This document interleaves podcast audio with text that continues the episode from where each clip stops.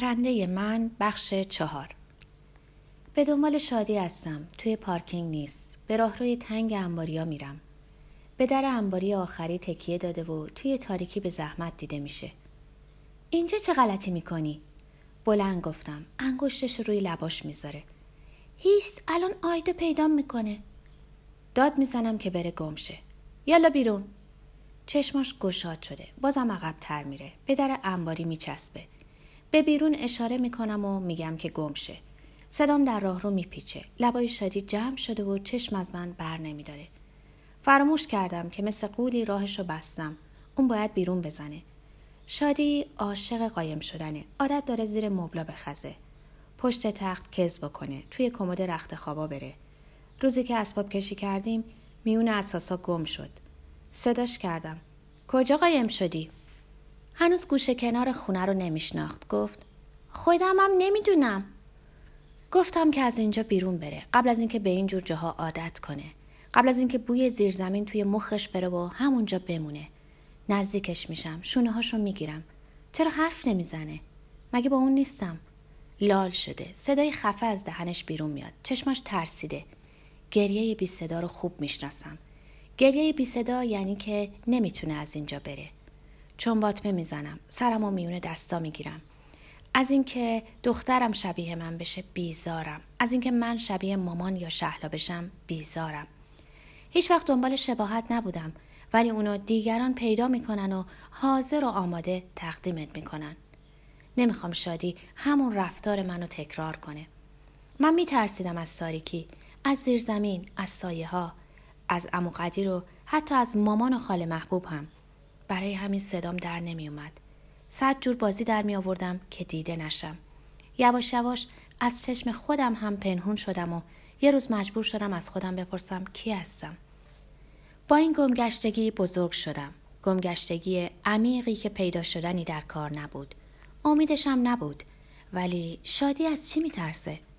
بی صدا لیز می‌خوره و از کنارم رد میشه. در همون حالت موندم. وقتی بالا بریم شادی شکل منو می‌کشه با دو شاخ گنده روی سرم و با دندونایی مثل دندون گراز. هر وقت سرش داد می‌زنم فوری این عکسو می‌کشه و بی صدا سر راهم قرار میده.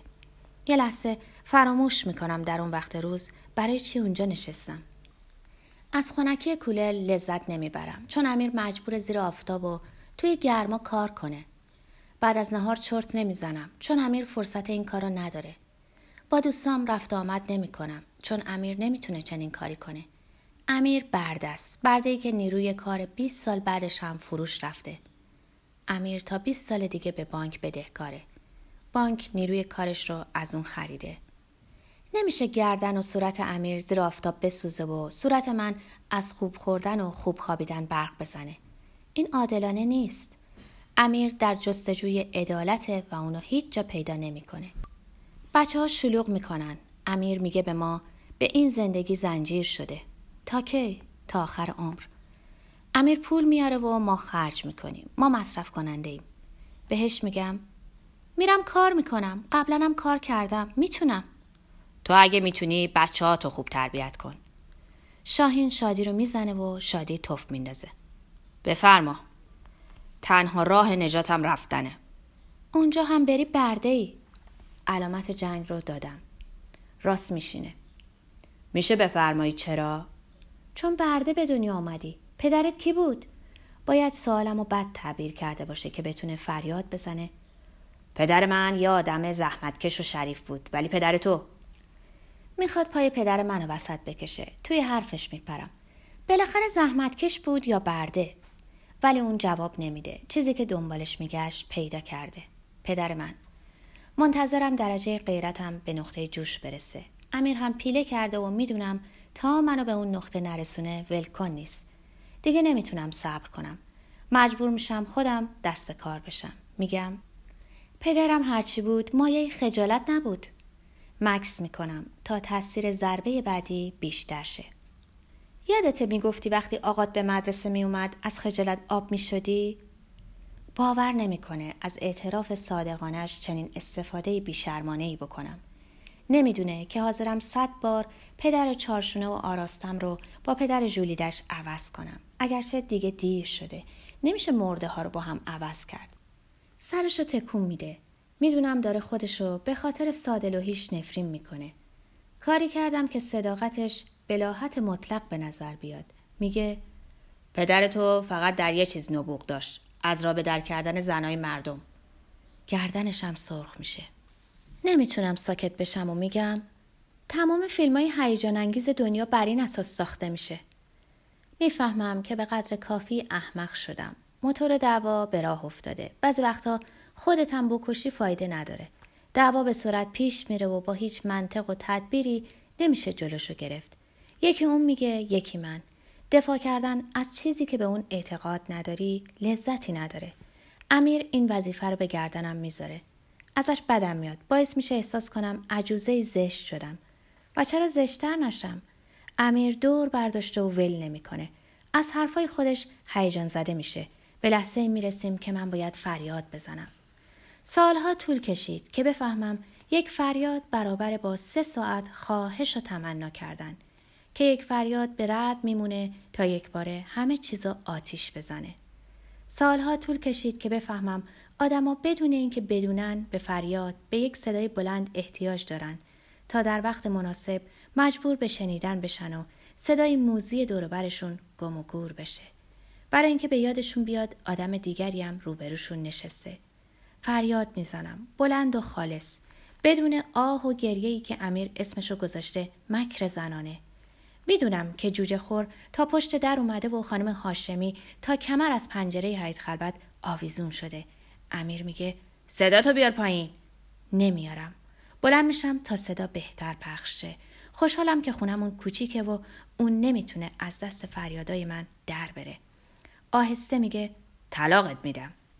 مثل تیر خلاصیه که خیلی آروم و خونسرد شلیک می‌کنه. من باید بمیرم دراز بکشم و بمیرم.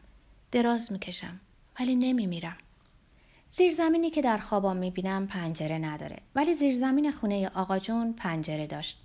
چهار پنجره کوتاه و کوچک.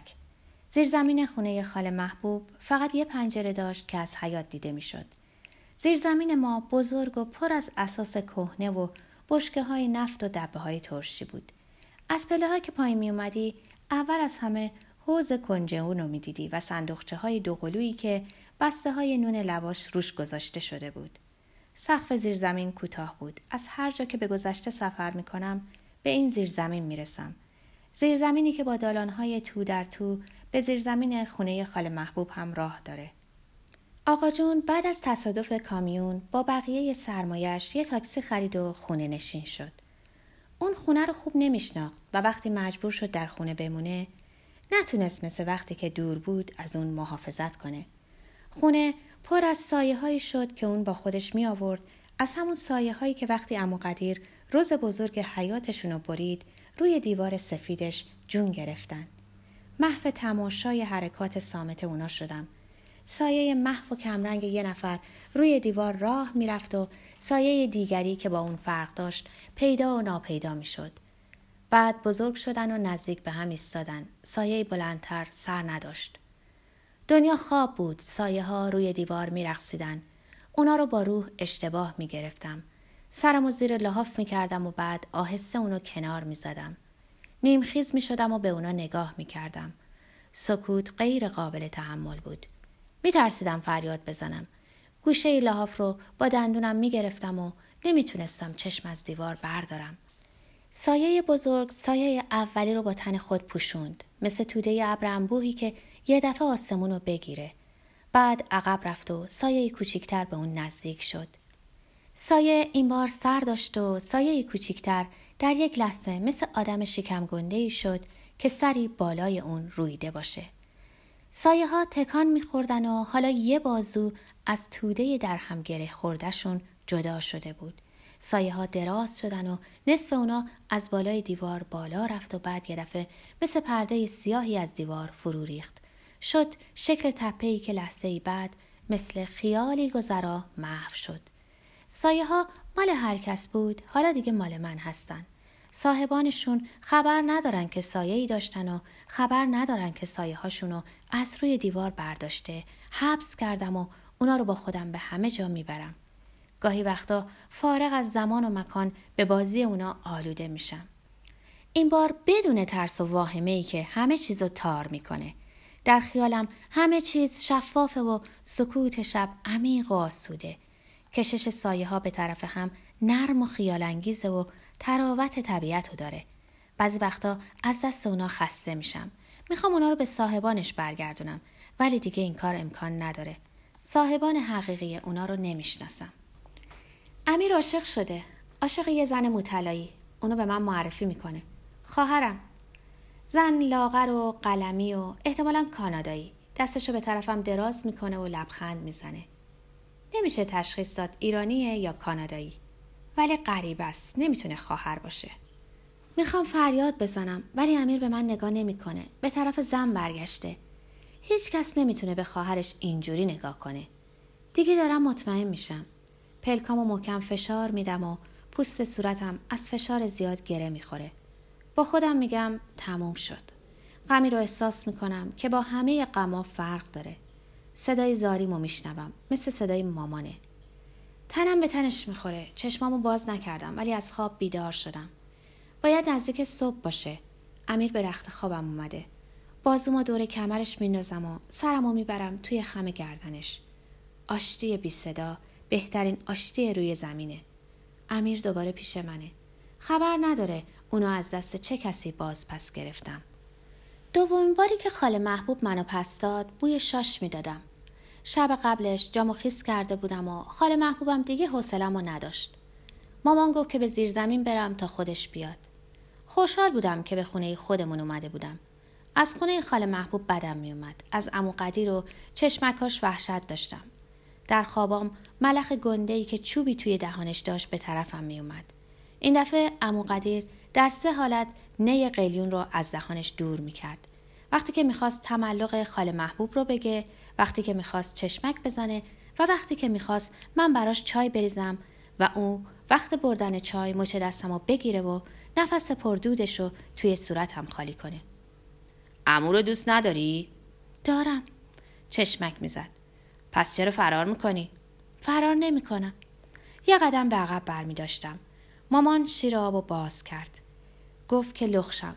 مامان زاری می‌کرد و فوش می‌داد. نمی‌دونستم فوشا رو به چه کسی میده.